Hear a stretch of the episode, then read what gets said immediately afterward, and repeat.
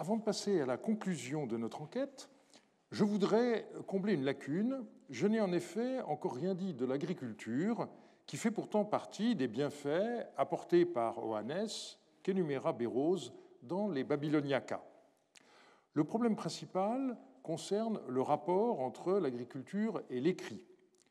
Franz Wigermann a observé très justement, je le cite, Au fil du temps, les États mésopotamiens se sont éloignés de plus en plus de leurs sujets laborieux et les érudits, pour la plupart des serviteurs de l'État, ont suivi cette tendance.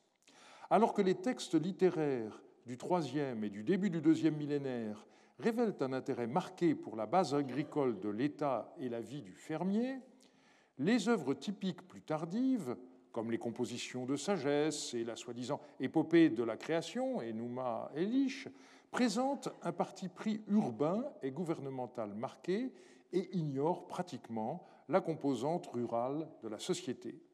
Pendant ce temps, le scribe ordinaire continuait à enregistrer les récoltes et à écrire des lettres dans les provinces, mais ce n'est pas lui qui produisait la littérature et les textes d'érudition que nous trouvons dans les bibliothèques des savants. De fait, on possède quelques textes littéraires datant de la fin du troisième ou du début du deuxième millénaire relatifs aux réalités de l'agriculture. On peut ainsi mentionner le chant des bœufs de labour qui exhorte les bœufs à mettre leur cou sous le joug. On a aussi la série des débats qui portent sur les mérites relatifs de deux notions ou objets antithétiques. Ces débats en sumérien ont été récemment étudiés par Catherine Mittermeier ainsi que Enrique Jiménez pour leur prolongement en acadien. Une partie d'entre eux a trait à des réalités agricoles comme le débat entre l'été et l'hiver, la houe et l'arère, la brebis et le blé. Ce dernier texte est particulièrement intéressant. Il débute par une cosmogonie racontant les premiers temps de l'humanité. Je cite Les gens de ces jours lointains ne connaissaient pas de pain à manger, ils ne savaient pas comment se vêtir, ils se promenaient dans le pays les membres nus, mangeant de l'herbe avec leur bouche comme des moutons et buvant l'eau des fossés. Les dieux remédièrent à cette situation en créant deux divinités, l'Ahar, c'est-à-dire la brebis, et Ashnan, le blé, envoyés sur terre pour permettre aux hommes de se vêtir et de se nourrir. Et le texte continue ainsi. Pour Ashnan, donc le blé, les dieux ont fait un champ et l'ont doté d'une charrue d'un joug et d'un attelage. L'Ahar, c'est-à-dire la brebis, debout dans sa bergerie, était un berger plein de la splendeur de sa bergerie. Ashnan, debout dans son sillon, était une jeune fille aux formes harmonieuses, rayonnant de beauté, levant sa noble tête au-dessus du champ. Elle était comblée par la générosité des dieux. L'Ahar et Ashnan étaient tous deux rayonnants, et parmi le peuple rassemblé, ils furent source d'abondance. Dans le pays, c'est-à-dire Sumer, ils ont apporté le bien-être. Alors vous voyez au passage que l'élevage est ici conçu avant tout comme devant produire la laine nécessaire à l'habillement, plus que le lait ou la viande. Une fois de plus, ce sont les dieux qui sont à l'origine des inventions fondamentales, en l'occurrence l'agriculture et l'élevage. Et à la différence du texte de Bérose, les dieux interviennent ici directement, ils n'ont pas recours à un sage primordial qui servirait d'intermédiaire avec l'humanité primitive dépourvue des éléments essentiels de la civilisation. On peut citer également le débat entre le bouvier et le fermier, représenté par deux divinités, respectivement le dieu berger Dumuzi et Enkimdu, qui est le fermier du dieu Enlil.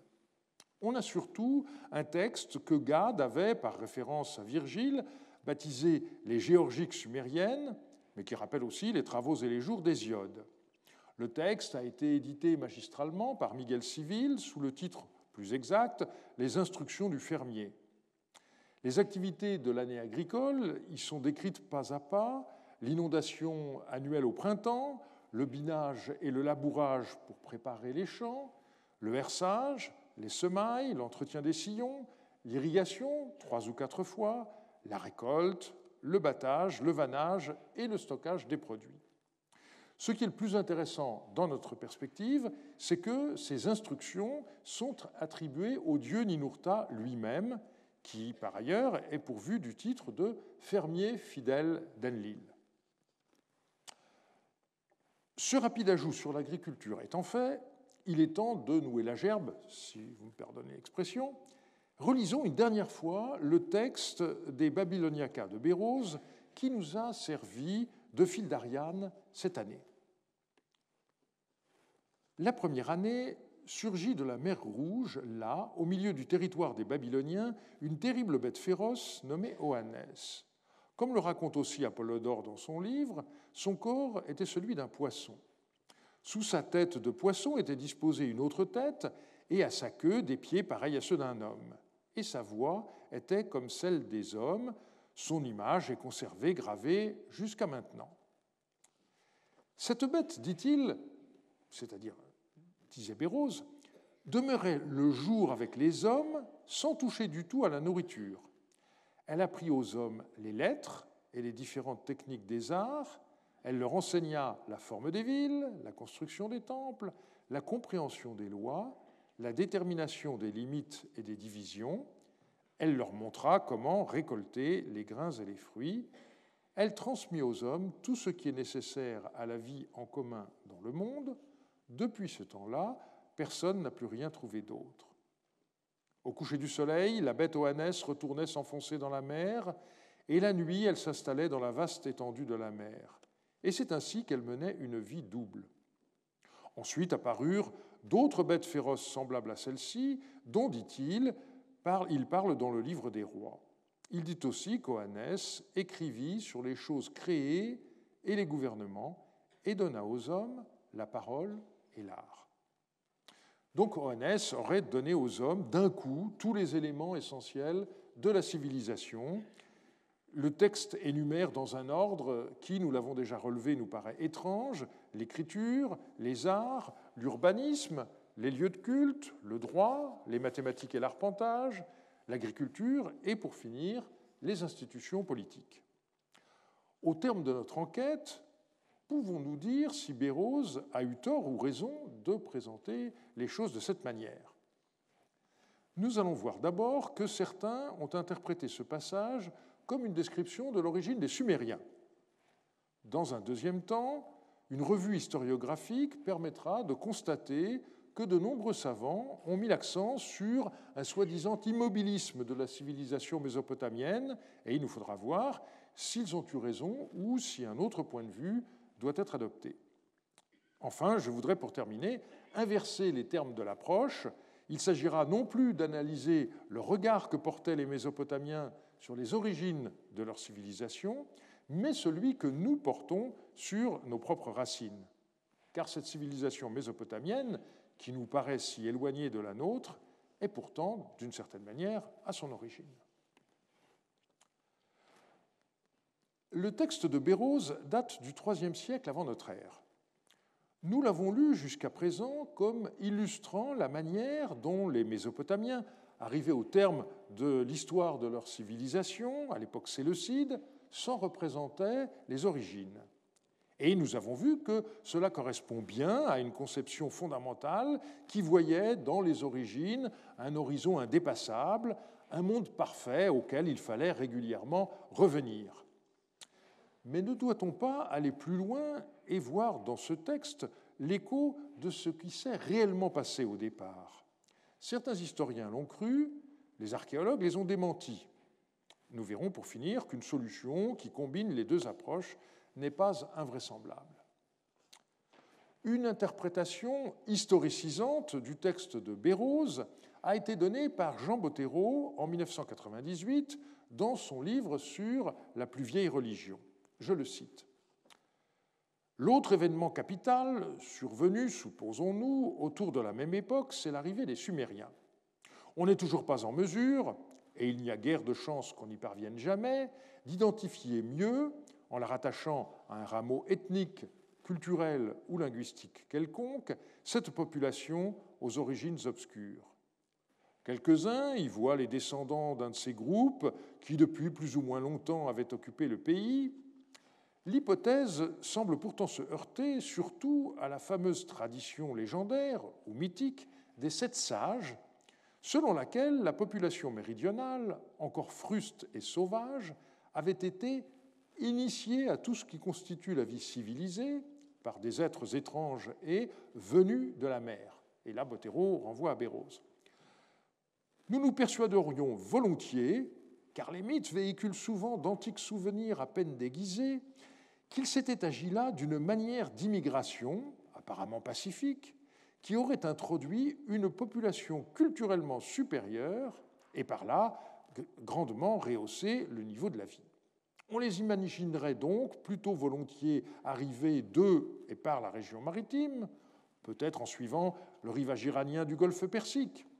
Ils se seraient alors installés dans la partie riveraine de la basse Mésopotamie, que l'on appellera plus tard le pays de Sumer, ce qui justifie leur nom.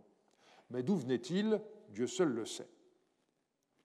La référence à Bérose est faite indirectement dans la note 1, mais les deux passages cités en italique correspondent bien à des extraits des Babyloniacas.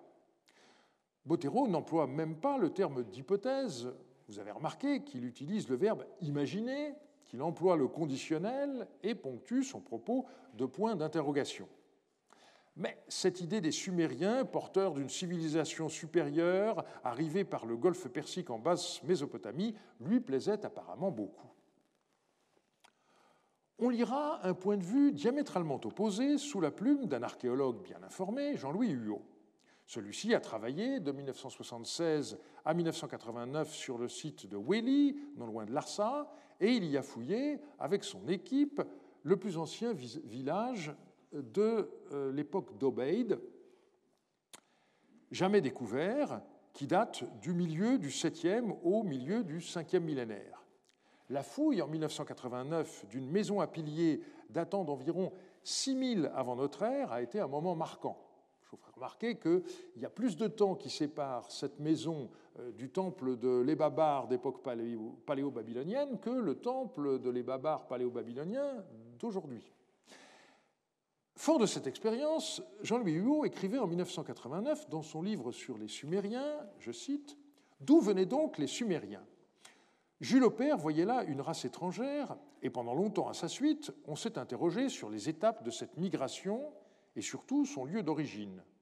Le sud de l'Inde, l'Iran, par terre, par mer. À vrai dire, l'archéologie discerne à la fin de l'époque d'Uruk une accélération de l'évolution des sociétés de basse Mésopotamie un changement progressif mais radical de leur organisation. Or, pour la plupart des épigraphistes, les tablettes archaïques ne peuvent, recouvrir, que du sumérien. Mais ces premiers textes ne trahissent pas obligatoirement l'installation d'une vague d'immigrés qui seraient venus dominer des populations indigènes illettrées installées antérieurement dans le pays. En réalité, on cherche bien loin des explications extrinsèques la civilisation sumérienne est le résultat de la lente évolution sur place des communautés humaines qui occupaient ce pays difficile depuis des millénaires. À un certain moment de cette évolution, elles se sont dotées d'un outil, l'écriture, qui leur permit de noter une langue qu'elles devaient parler depuis fort longtemps sans l'écrire. Lorsqu'on peut la lire, on déchiffre une langue originale, certes isolée linguistiquement, mais ce n'est pas le seul cas, les Basques de notre époque peuvent en témoigner. Ensuite, cette langue fut lentement mais sûrement détrônée dans la pratique par l'acadien et devint, tel notre latin, une langue religieuse ou officielle, finalement non parlée. Quant au peuple sumérien, s'il apparaît dans nos sources écrites à un certain moment seulement, il s'est formé bien antérieurement et sur place. Point n'est besoin d'en chercher une mystérieuse origine. La cristallisation des éléments qui composent cette civilisation n'avait besoin d'aucun apport étranger pour se produire et peut s'expliquer dans une large mesure sans recours à de mythiques invasions. On a donc ici, solidement appuyé sur la documentation archéologique, l'idée d'une sorte d'autochtonie des Sumériens, en totale contradiction avec la vision quelque peu impressionniste de Sumériens venus d'ailleurs proposée par Bottero. Une hypothèse nouvelle a été proposée par Julian Reed.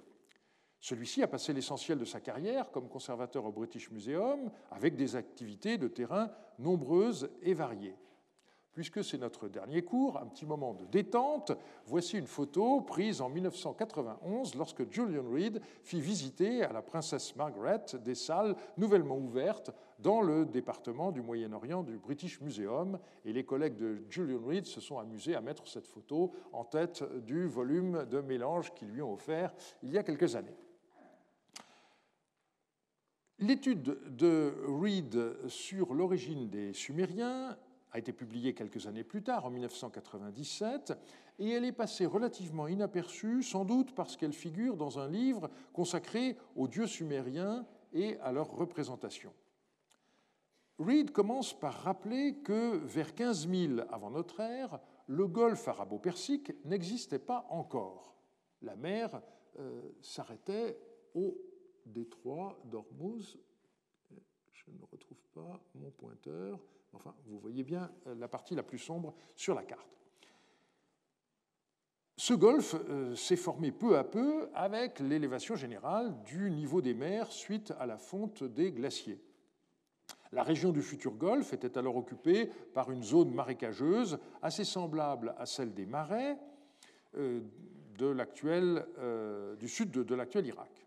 Et les populations locales devaient en tirer leur subsistance il les compare aux gens décrits par les Grecs bien plus tard comme ichthyophages. Ce ne sont pas seulement des mangeurs de poissons, car les ressources marines étaient bien plus variées, avec des crustacés, des tortues, des mammifères marins comme le dugong, etc. Et l'on sait que ce type de ressources alimentaires a l'avantage d'être bien plus stable que celles issues de la chasse ou de l'agriculture, euh, soumises à de nombreux aléas, à commencer par ceux du climat ces populations auraient peu à peu reflué vers le sud de l'Irak actuel à mesure que le golfe se remplissait d'eau. Et Reed d'ajouter, dans ces conditions, on peut raisonnablement penser que le noyau de la langue parlée par les Sumériens historiques descend d'une ou de plusieurs langues parlées par les pêcheurs du golfe préhistorique. Ces pêcheurs, plus tard installés dans des villages tels que Weli, ont complété leurs ressources par celles de l'agriculture et de l'élevage. Et comme Julian Reed, à la suite de bien d'autres, l'a souligné, il n'y a pas de rupture entre les cultures villageoises de l'époque d'Obeid et la culture de l'époque d'Uruk, qui vit le début des villes et de l'écriture. Au passage, j'ai été un peu euh, attristé de ne trouver dans l'étude de, Reed aucune allusion aux fouilles françaises de Whaley, qui en 1997 avaient pourtant donné lieu à de nombreuses publications, mais euh, malheureusement, il reste encore euh, certaines traces d'un nationalisme archéologique qu'on a vu l'année dernière en détail. Je ferme la parenthèse. Poursuivant son raisonnement, Julian Reed indique Nous ne pouvons certainement pas utiliser le mythe pour prouver l'histoire, mais il ajoute un peu plus loin Néanmoins, il existe des traditions occasionnelles qui peuvent avoir un certain rapport avec les origines sumériennes et qui peuvent peut-être être expliquées comme reflétant des événements de la longue période préhistorique au cours de laquelle le Golfe et certaines parties du sud de la Mésopotamie disparaissaient ou étaient susceptibles de disparaître sous la mer. Et par la suite, Reed fait allusion aux traditions sur le déluge. On a vu ce qu'il fallait en penser. Mais plus intéressant me semble sa remarque sur la fin de l'histoire sumérienne. Pour lui, la dynastie du pays de la mer, donc à partir du XVIIIe siècle, euh, ne fut rien d'autre que le repli de la tradition sumérienne dans la zone des marais d'où elle avait émergé.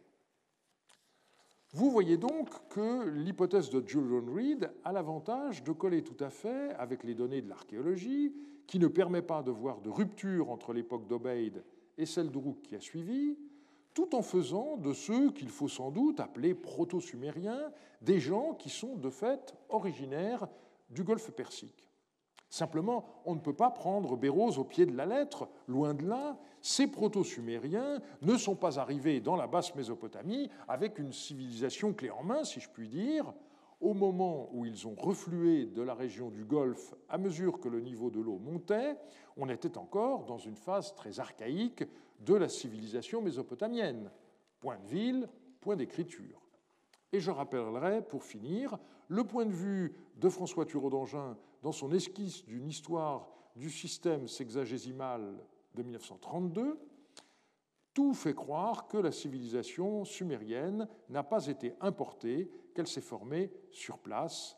Les recherches les plus récentes ont confirmé son point de vue.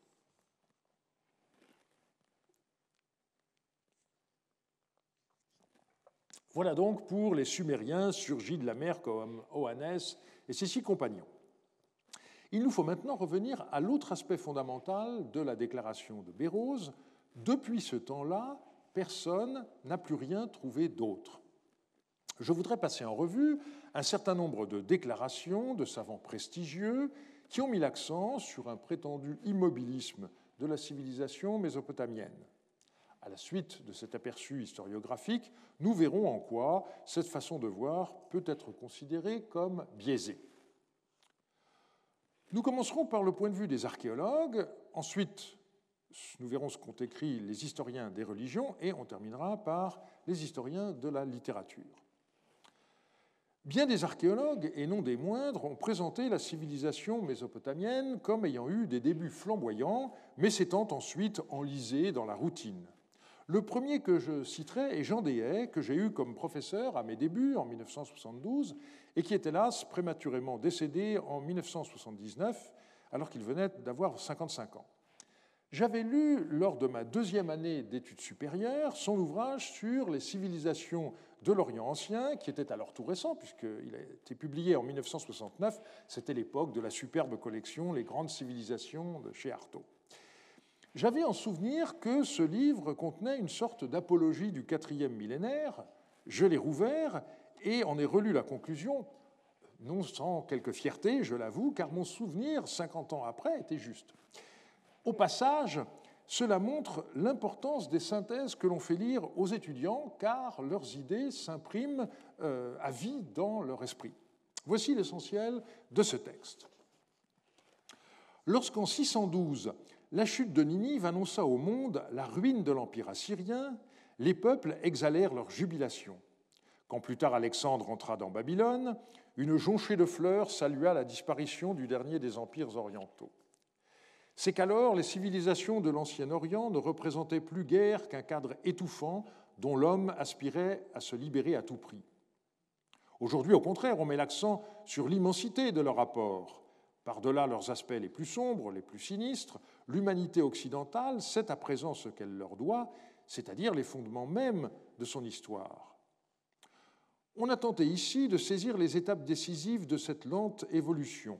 D'abord, les débuts de l'agriculture et de l'élevage, accompagnés, souvent précédés, d'une sédentarisation au moins partielle, et suivis bientôt de l'invention de la céramique et de la métallurgie. Puis, au quatrième millénaire, le moment essentiel où les progrès de la vie économique rendirent possible une capitalisation encore primitive et favorisèrent la constitution de communautés urbaines et des premières sociétés nettement différenciées. C'est alors que l'homme oriental inventa le tour de potier, les cachets et bientôt les plus anciens signes d'écriture et créa enfin une plastique et une architecture monumentale.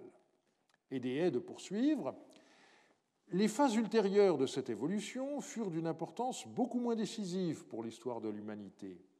L'essentiel de l'apport oriental est en fait antérieur au milieu du troisième millénaire. C'est en ce sens que le rôle du génie sumérien fut capital. Les civilisations ultérieures ont certes permis l'épanouissement des tendances qui n'étaient qu'en germe, amplifié la vision cosmogonique des Sumériens, revêtu leur mythe d'une parure plus littéraire, enrichi d'observations nouvelles et plus précises les rudiments de leur science, vivifié quelquefois de recherches fécondes les conventions qu'ils avaient imposées à l'art. Bien peu de nouveautés toutefois sont venues modifier les fondements de la civilisation orientale. Ceux-ci étaient déjà en place lorsque se sont créés les premiers empires mésopotamiens. À partir du quatrième millénaire, l'Ancien Orient n'a donc plus été capable d'innovations fécondes qu'au contact de civilisations étrangères, et seulement là où le conservatisme d'une société sclérosée ne frappait pas d'impuissance toute audace révolutionnaire.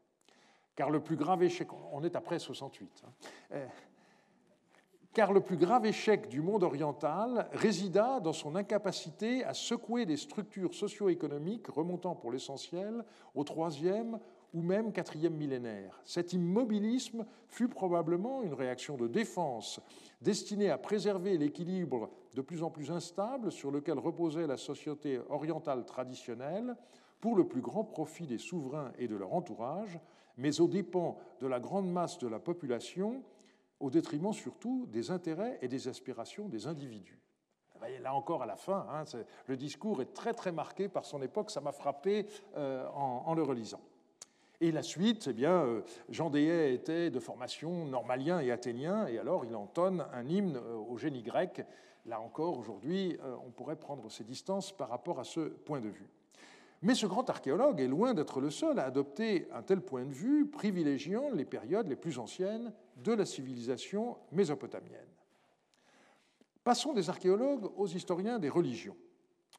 La religion mésopotamienne est souvent présentée de façon monolithique, comme l'a fait Édouard Dorme dans sa contribution sur les religions de Babylone et d'Assyrie à un manuel de la collection Mana en 1949. Après avoir rappelé à grands traits les principales phases de l'histoire mésopotamienne, il ajoutait Ce rapide aperçu des phases successives par lesquelles a passé la religion suméro-acadienne explique pourquoi nous ne pouvons morceler notre exposé. Il serait illusoire de chercher à fixer pour chaque époque et chaque région la physionomie particulière du panthéon et du culte. Sans contester les réactions des événements historiques, nous devons reconnaître qu'ils ne réussissent point à interrompre le cours d'une tradition religieuse qui, par la documentation écrite ou figurée qu'elle fait naître à chaque siècle, nous apparaît comme essentiellement homogène et continue. Nous étudierons donc en bloc les phénomènes les plus caractéristiques des religions mésopotamiennes, tout en ayant soin de signaler au passage les traits qui s'accusent davantage dans tel milieu ou à telle date. Et bien plus tard, euh, Jean Bottero ne fit pas autrement dans son livre intitulé La plus vieille religion en Mésopotamie, paru en 1998, et j'avoue avoir été gêné par cet ouvrage, qui n'est certainement pas le meilleur de cet auteur, en dépit du succès qu'il a rencontré. Et il ne faut pas oublier qu'il s'agit d'une version révisée de son livre sur la religion babylonienne de 1952, principalement augmentée de très nombreuses citations d'œuvres que Bottero avait traduites entre-temps, mais ne tenant pratiquement aucun compte des 45 ans de bibliographie qui s'étaient écoulés. Je suis beaucoup plus sensible à ce qu'écrivit Léo Oppenheim en 1964. La religion mésopotamienne est le type même d'une religion traditionnelle non historique, c'est-à-dire non révélée. Elle se présente comme l'accumulation complexe de plusieurs couches. Les développements locaux sous la pression politique, les expansions avortées, les mutations d'origine incertaine ont produit à un moment ou à un autre des conglomérats clastiques, si l'on peut employer ici un terme géologique. Vues sous un angle diachronique, ces formations sont d'une complexité inouïe, protéiforme. Elles défient l'analyse et même la possibilité d'identifier leurs composantes. Très rares sont les religions existantes dont la structure soit comparable on est bien loin du point de vue de Dorme sur la soi-disant homogénéité et continuité de la religion mésopotamienne. Dans sa synthèse Mésopotamie, portrait d'une civilisation, Léo Oppenheim avait fortement mis l'accent sur ce qu'il décrivit comme le courant de la tradition. On retrouve ce point de vue tout récemment sous la plume de Marc Galler dans son compte-rendu du livre de Elise Sommer sur les incantations médio-babyloniennes et médio-assyriennes. Je le cite L'importance de la distribution chronologique des incantations est qu'elle indique la force du cursus scribal reliant les compositions classiques des écoles paléo-babyloniennes à leurs éditions fortement remaniées, mais reconnaissables, dans les bibliothèques et les archives du premier millénaire avant notre ère, une continuité qui ne peut être démontrée dans la même mesure en Égypte ou ailleurs dans le monde antique. Voilà encore quelqu'un qui met l'accent sur la continuité et la force de la tradition. Fine connaisseuse de la littérature mésopotamienne, dont elle avait une vue très complète comme éditrice du dictionnaire de Chicago, Erika Reiner se démarqua subtilement, et bien entendu sans le dire, de la position euh, d'Oppenheim. dont elle avait été la collaboratrice pendant des décennies. Je la cite. L'assyriologue sait qu'il est trop tôt pour tenter d'écrire une histoire de la littérature babylonienne. En fait, il l'a dit si souvent, invoquant la force de la tradition responsable de la préservation et de la perpétuation des textes pendant des centaines, voire des milliers d'années, et ne permettant donc aucun développement réel, qu'il a été généralement cru. Pourtant, la littérature babylonienne n'est pas aussi statique et immuable que pourrait le suggérer la découverte de copies presque identiques d'une composition écrite à des centaines d'années d'intervalle, un phénomène fréquent qui fait le désespoir de l'historien, mais qui est une aubaine pour le philologue qui peut utiliser des exemplaires similaires pour reconstruire un texte fragmentaire. Dans quelle mesure des exemplaires identiques reflètent l'immuabilité de la tradition et inversement, dans quelle mesure les changements observés entre un exemplaire plus ancien et un exemplaire plus récent sont des indicateurs d'un changement de goût et d'intérêt sont des questions importantes pour l'interprétation de l'histoire littéraire babylonienne que seul un travail philologique minutieux permettra d'élucider. De telles comparaisons sont possibles pour des textes dont on connaît une version d'époque paléo-babylonienne et une autre plus récente d'un millénaire, d'époque néo-assyrienne. On pense bien sûr avant tout à l'épopée de Gilgamesh ou encore à Atrahasis. Certaines transformations semblent significatives de la modification de la société. On songe par exemple à la disparition de la cabartière dans Gilgamesh. Dans la version paléo-babylonienne, elle délivre à Gilgamesh un discours qu'on pourrait qualifier d'hédoniste. Cette figure a disparu de la version récente. Et ce cas n'est pas isolé.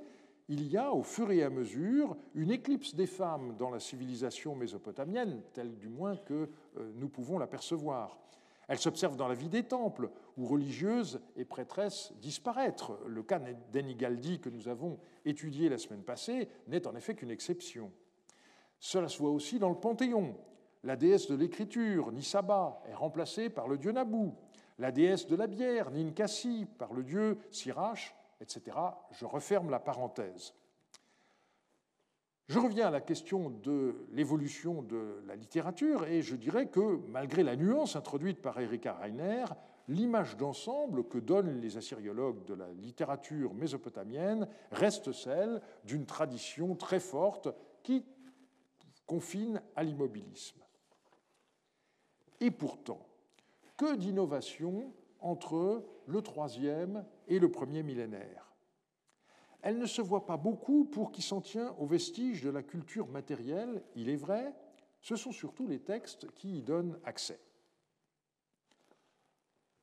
Un phénomène majeur, jusqu'à présent encore insuffisamment pris en compte, est ce qu'on peut appeler l'explosion de la littérature acadienne au début du deuxième millénaire.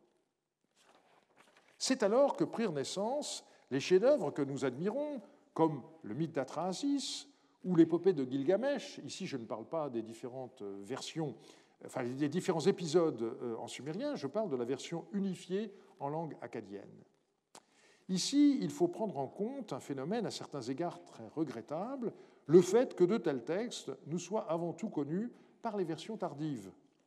La découverte de ce qu'on appelle la bibliothèque d'Assurbanipal a été quelque chose de formidable, mais qui a également biaisé notre appréciation. Et je voudrais ici rappeler la façon dont René Labatte, dans sa leçon inaugurale au Collège de France le 23 mai 1952, se livra à une apologie inattendue de l'époque paléo-babylonienne.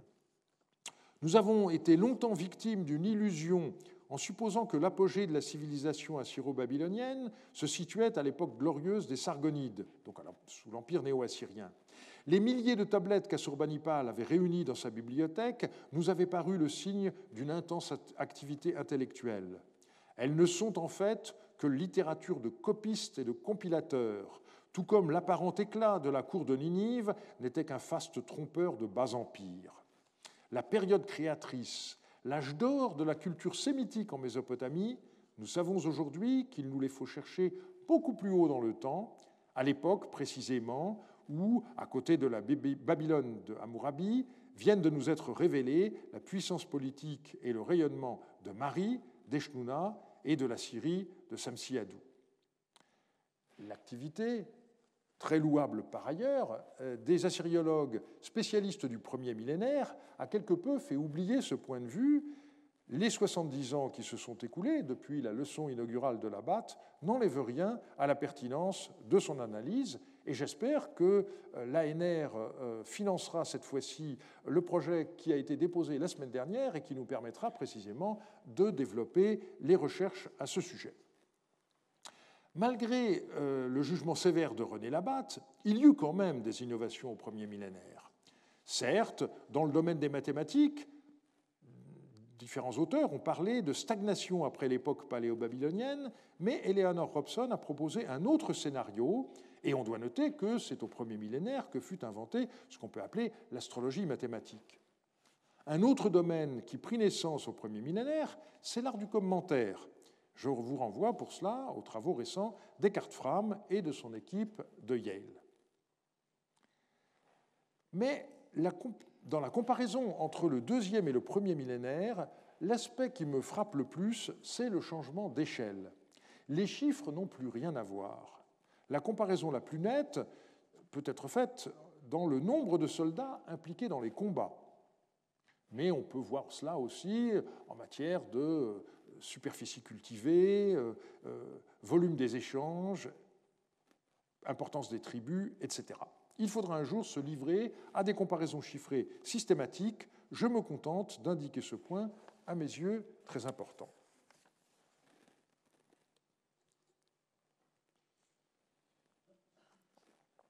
Généralement, lorsqu'on s'intéresse à la survie de la civilisation babylonienne, on cherche ce qui en a subsisté dans notre propre civilisation.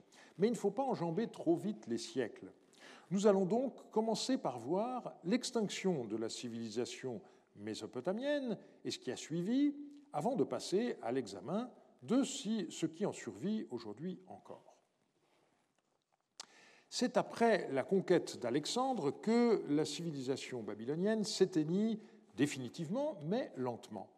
Nous verrons comment certains de ces éléments ont pu survivre, qu'il s'agisse de médecine, de religion ou de science. Traditionnellement, on considère que l'écriture cunéiforme cessa d'être utilisée dans le courant du premier siècle de l'ère chrétienne.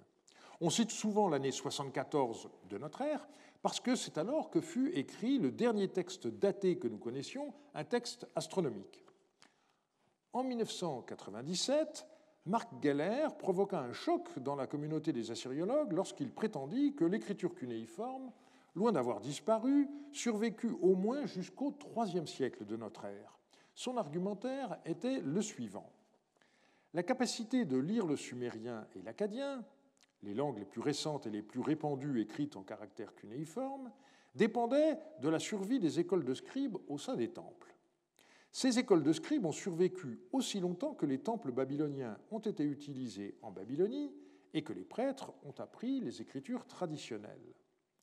L'argument utilisé est extrême, à savoir que tant que n'importe quel prêtre pouvait lire l'écriture ancienne, le cunéiforme n'était pas encore techniquement une langue morte.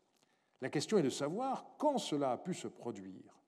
Les tablettes de type gréco-babyloniaca, rééditées ici, ainsi que les références au cunéiforme dans les sources classiques sont présentées pour démontrer que le cunéiforme pouvait encore être lu au IIIe siècle de notre ère. Alors, ces tablettes euh, dites gréco-babyloniaca sont des extraits de textes de la tradition mésopotamienne écrits non pas en caractère cunéiforme, mais en caractère grec. Galère a par exemple pu identifier sur l'une d'elles, conservée au British Museum, le texte bilingue sumérien et acadien de la neuvième tablette de la série d'incantations dite Utuku Lemnutu, méchant démon. Et son idée a été de consulter des spécialistes de la paléographie grecque qui lui ont indiqué que la forme des signes qu'on trouvait sur ces tablettes était compatible avec une datation au IIIe siècle de notre ère. Pour Galère, les temples babyloniens qui avaient survécu auraient été détruits vers 256 de notre ère, lorsque les Sassanides conquérir la région. Alors il y a eu de nombreux débats qui ont suivi son étude, notamment pour savoir si l'on pouvait utiliser les données de la paléographie grecque, qui est basée sur l'écriture à l'encre sur des papyri, pour dater une écriture faite dans l'argile. Et le point a été fait euh, tout récemment par euh, Martin Lang. Malgré l'extinction de l'usage du cunéiforme au début du premier millénaire de notre ère, quelle que soit la date exacte, de nombreux éléments de la civilisation mésopotamienne se sont transmis. Dans le domaine de la médecine et de la magie, l'héritage se voit particulièrement bien. Marc Galère a ainsi pu trouver des traces de traditions médicales acadiennes dans le Talmud.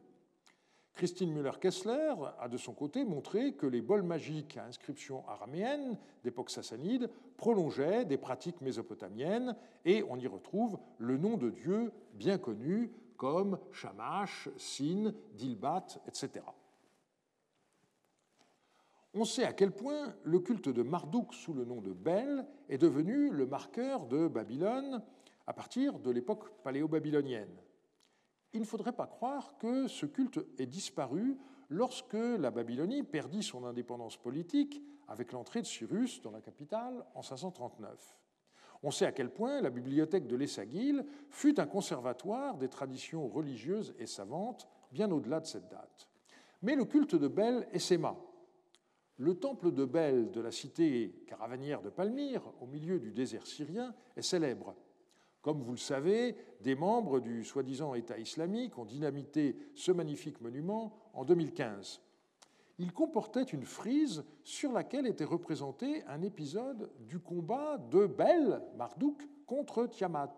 Le dieu est représenté à gauche euh, sur son char tirant à l'arc. Un détail est intéressant, un personnage tient en main une palme. Alors on pourrait croire qu'il s'agit d'une hellénisation du thème avec l'introduction d'une figure de la victoire, mais pas du tout. Une version tardive du rituel babylonien du Nouvel An, l'Akitu, indique au mois de Kislimou, le quatrième jour, le chantre chantera l'Enuma Elish pour Bel. Arrivé au passage, pour Ousmou qui a apporté ton présent pour annoncer la nouvelle de la victoire, le prêtre lèvera une palme et la placera sur une brique en argent en face de Bel. Il est intéressant de voir comment la mythologie babylonienne donne lieu à une telle œuvre euh, si loin dans le temps et dans l'espace. Un autre domaine où la postérité de la Mésopotamie est indéniable est l'astrologie et l'astronomie.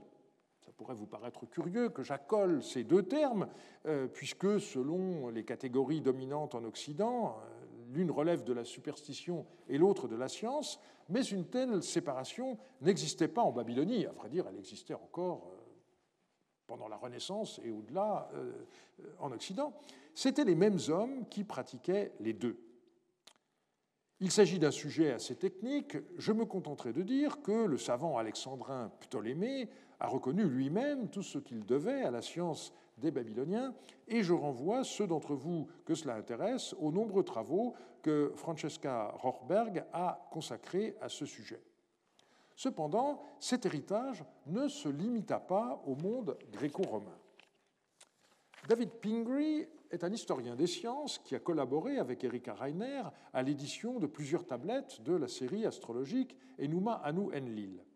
De façon qui peut paraître surprenante, il a pu montrer qu'il y avait de telles ressemblances entre des présages de la littérature sanscrite et des présages babyloniens que la rencontre ne pouvait être due au hasard. Les textes sanscrits les plus anciens remontent au 1er ou 2e siècle de notre ère, mais seraient basés sur du matériel remontant au 4e, voire au 5e siècle avant notre ère. Il s'agit d'un travail de traduction, mais aussi de transposition, les noms babyloniens de mois et de constellations ont été remplacés par leurs équivalents indiens. Alors, je me limiterai à quelques exemples. Dans le texte sanskrit, si Vénus au sud s'incline durant la journée vers le soleil vers le nord, le dieu ne pleuvra pas pour tous ces mois. Et le texte babylonien, si Vénus se tient dans sa position au sud, les pluies viendront, le passage est incertain, dans le pays. Si Vénus se tient dans sa position au nord, les pluies seront continuelles dans le pays. Si Vénus se tient dans sa position à l'est, les pluies seront continuelles dans le pays. Si Vénus se tient dans sa position à l'ouest, les pluies seront rares. Autre exemple, texte sanskrit, si la grande planète Vénus est visible toute la journée, des villages et des villes seront affectés par des accidents, et en babylonien, vous avez ce présage. Si Vénus se lève le matin et ne se couche pas, l'esprit du pays changera, la démon Lamashtu s'emparera des enfants. On pourrait multiplier les exemples, Pingree en donne beaucoup plus. Pour lui, c'est sans doute à l'époque achéménide que la tradition babylonienne fut connue en Inde sans qu'on puisse déterminer le détail des intermédiaires. Alors, ces travaux ont été partiellement remis en cause récemment, notamment par David Brown. Celui-ci affirme que l'Inde n'a connu les travaux des Babyloniens qu'à travers la médiation des Grecs et que le phénomène ne se produisit pas avant le IIIe siècle avant notre ère. Quoi qu'il en soit, on voit que certains aspects de la tradition babylonienne parvinrent indubitablement jusqu'en Inde. J'ai parlé l'an dernier du volume de Marguerite Rutten dans la collection Que sais-je, intitulé La science des Chaldéens. C'est en effet sous le vocable de chaldéen que les savants babyloniens sont souvent cités dans les sources gréco-romaines. Dans une note qui va paraître dans le prochain numéro du trimestriel Naboo, qui est sous presse à l'heure où je vous parle, vous pourrez lire une toute nouvelle interprétation du jeune assyriologue danois Sophus Helle. Il propose que les Chaldaioi des Grecs n'ait rien à voir avec les Chaldéens et que le mot soit en fait la déformation du babylonien Kalou. Et de fait, lorsqu'on regarde les domaines de compétences des soi-disant chaldéens, on constate euh, leur juxtaposition avec ceux des exorcistes Kalou. Ce ne serait pas la première fois que les auteurs classiques auraient fait une telle confusion. J'ai déjà dit dans ma leçon inaugurale que repérer les continuités me semblait moins intéressant que de souligner les différences. Malgré tout, on ne peut nier que cette civilisation, qui nous paraît si éloignée de la nôtre, soit pourtant à son origine. Cette thématique a donné lieu à un grand nombre d'études. Je citerai en particulier celles qui ont été réunies par Stéphanie Dallet en 1998. Nous examinerons d'abord un certain nombre d'éléments traditionnellement reconnus avant de terminer par une pratique institutionnelle récemment abolie. Parmi les éléments de continuité avec la civilisation mésopotamienne traditionnellement retenue figure le système sexagésimal. Si nos heures comportent 60 minutes divisées en 60 secondes, c'est un héritage du système sexagésimal sumérien. Et vous savez que la Convention a imposé le temps décimal par le décret du 4 frimaire de l'an 2, c'est-à-dire le 24 novembre 1793, je cite, le jour de minuit à minuit est divisé en dix parties ou heures, chaque partie en dix autres, ainsi de suite, jusqu'à la plus petite portion commensurable de la durée. La centième partie de l'heure est appelée minute décimale, la centième partie de la minute est appelée seconde décimale. La journée commençant à minuit, à midi, il était donc 5 heures dans ce système. Et à la fin de la journée, à minuit, il était 10 heures. Le problème principal d'un tel système, c'est l'impossibilité d'obtenir un chiffre entier lorsque vous faites une division par 4. Et euh, comme c'était très mal commode, eh bien, malgré l'opposition de Robespierre, ce système a été aboli dès le 7 avril 1795. Mais la division du cercle en 360 degrés est de la même manière un héritage sumérien qui a résisté plus longtemps et qui est aujourd'hui très fortement concurrencé par le système décimal avec le recours au grade. Dans un tout autre domaine, la permanence d'éléments iconographiques de Sumer à nos jours a souvent été relevée. En 1961, André Parot terminait son livre sur les Assyriens dans la collection L'univers des formes par une image du tympan de la cathédrale de Chartres qu'il commentait en ces termes. Après 5000 ans, le ciel mésopotamien nous domine encore et toujours. En levant les yeux au tympan des portails, on aperçoit le Christ en majesté, environné du tétramorphe. Jamais l'Orient n'a été plus présent. Il est là, au-dessus de nos têtes, car ces quatre figures, cet homme, ce lion, ce taureau et cet aigle, la symbolique chrétienne les a reprises sans rien y changer à la symbolique mésopotamienne qui connaissait déjà à Our, bien avant Ézéchiel et de troisième millénaire, ces quatre éléments isolés que les Assyriens eurent les premiers l'audace de réunir en un seul être, le taureau androcéphale, gardien de leur palais. Incroyable permanence des thèmes, par-delà les races, les civilisations, les religions et à travers le déroulement du temps. Langage immuable de la création qui, pour exprimer l'inexprimable, revient aux mêmes formules, aux mêmes figures. C'est là sans doute le plus impressionnant de l'héritage qui nous est arrivé de l'Éden sumérien.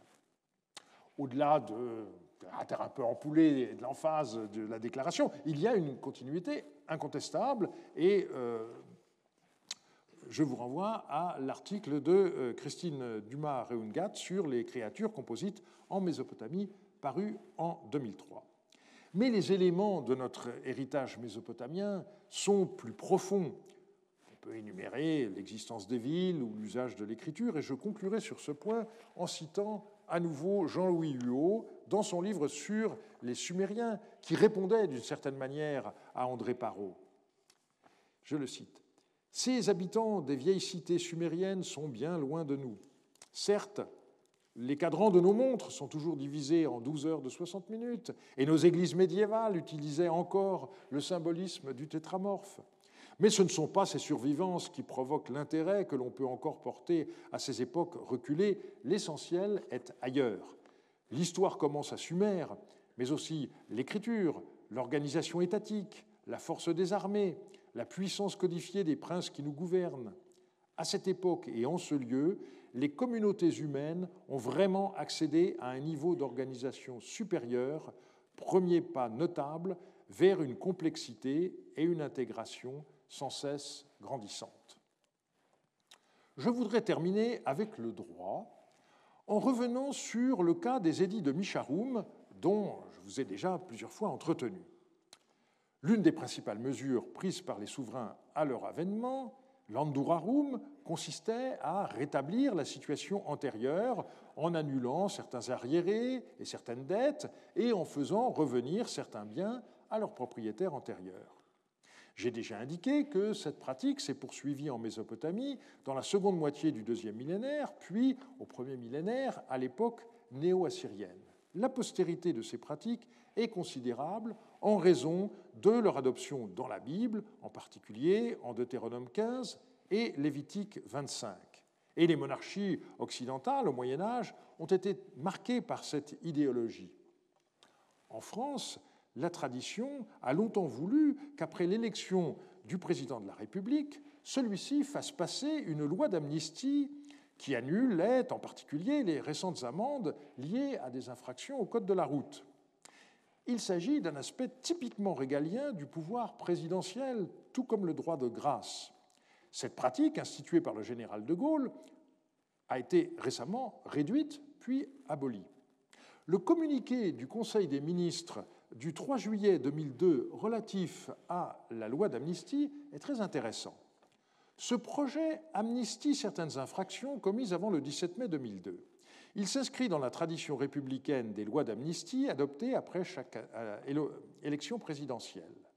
Toutefois, tenant compte de l'évolution de notre société et de la priorité accordée par le gouvernement à la lutte contre les différentes formes d'insécurité, il s'attache à mieux concilier le geste de pardon, qui est l'inspiration de l'amnistie, avec les nécessités de la répression. Les dispositions retenues conduisent ainsi à une amnistie sensiblement moins importante que celle qui résultait des précédentes lois, notamment en raison du grand nombre des exclusions à l'amnistie que prévoit le projet. Cette tradition républicaine est en réalité d'origine régalienne. Et on sait que la fonction de président de la République, lorsqu'elle a été instituée par la Troisième République, avait été créée avec l'idée de permettre éventuellement un retour à la monarchie qui finalement n'a pas eu lieu. Je note par ailleurs qu'à partir de, 1991, pardon, François Mitterrand avait pris l'habitude d'accorder des remises collectives à l'occasion du 14 juillet. Et de façon intéressante, le débat précédant les élections présidentielles de 2007 a porté sur deux aspects. Les dangers liés à l'incivisme des conducteurs, stationnement abusif, dépassement des vitesses, etc., mais aussi des questions de principe. Nicolas Sarkozy avait ainsi déclaré Pas d'amnistie, et je suis même celui qui a proposé que le président de la République n'ait plus le droit d'amnistie, de même que le droit de grâce. Je ne vois pas pourquoi, dans une république, un homme, fût-il élu, aurait le droit de décider d'une grâce ou d'une amnistie. On voit bien ici que le débat portait sur la nature du pouvoir du président de la République. Et sans le dire explicitement, Nicolas Sarkozy considérait que les droits d'amnistie et de grâce sont des pouvoirs régaliens liés à une conception quasi théologique du pouvoir. Et de fait, l'élection présidentielle de 2007 ne fut suivie d'aucune grâce ou amnistie je ne suis pas sûr qu'une telle décision ait été ressentie comme la rupture avec un des éléments qui nous reliait encore à un lointain passé mésopotamien. Mais la campagne officielle des élections présidentielles ayant commencé ce matin même, j'arrêterai là mon commentaire. Voilà qu'il est bientôt 5 heures, euh, selon le temps décimal, et que s'achève ce dernier cours de ma huitième année d'enseignement au Collège de France. Pendant cette période, en alternance, certains cours ont été consacrés à des thèmes généraux et d'autres ont porté plus spécifiquement sur la première moitié du deuxième millénaire à égalité. Je peux d'ores et déjà vous annoncer que le cours de l'an dernier, sous une forme remaniée, paraîtra en septembre dans la collection Docet Omnia, coéditée par le Collège de France et les Belles Lettres, et l'an prochain, eh bien, je vous propose de retourner à ma période de prédilection avec des cours consacrés au thème de la famille à l'époque paléo-babylonienne. Je vous souhaite d'ici là d'aller bien et je vous remercie de votre fidélité.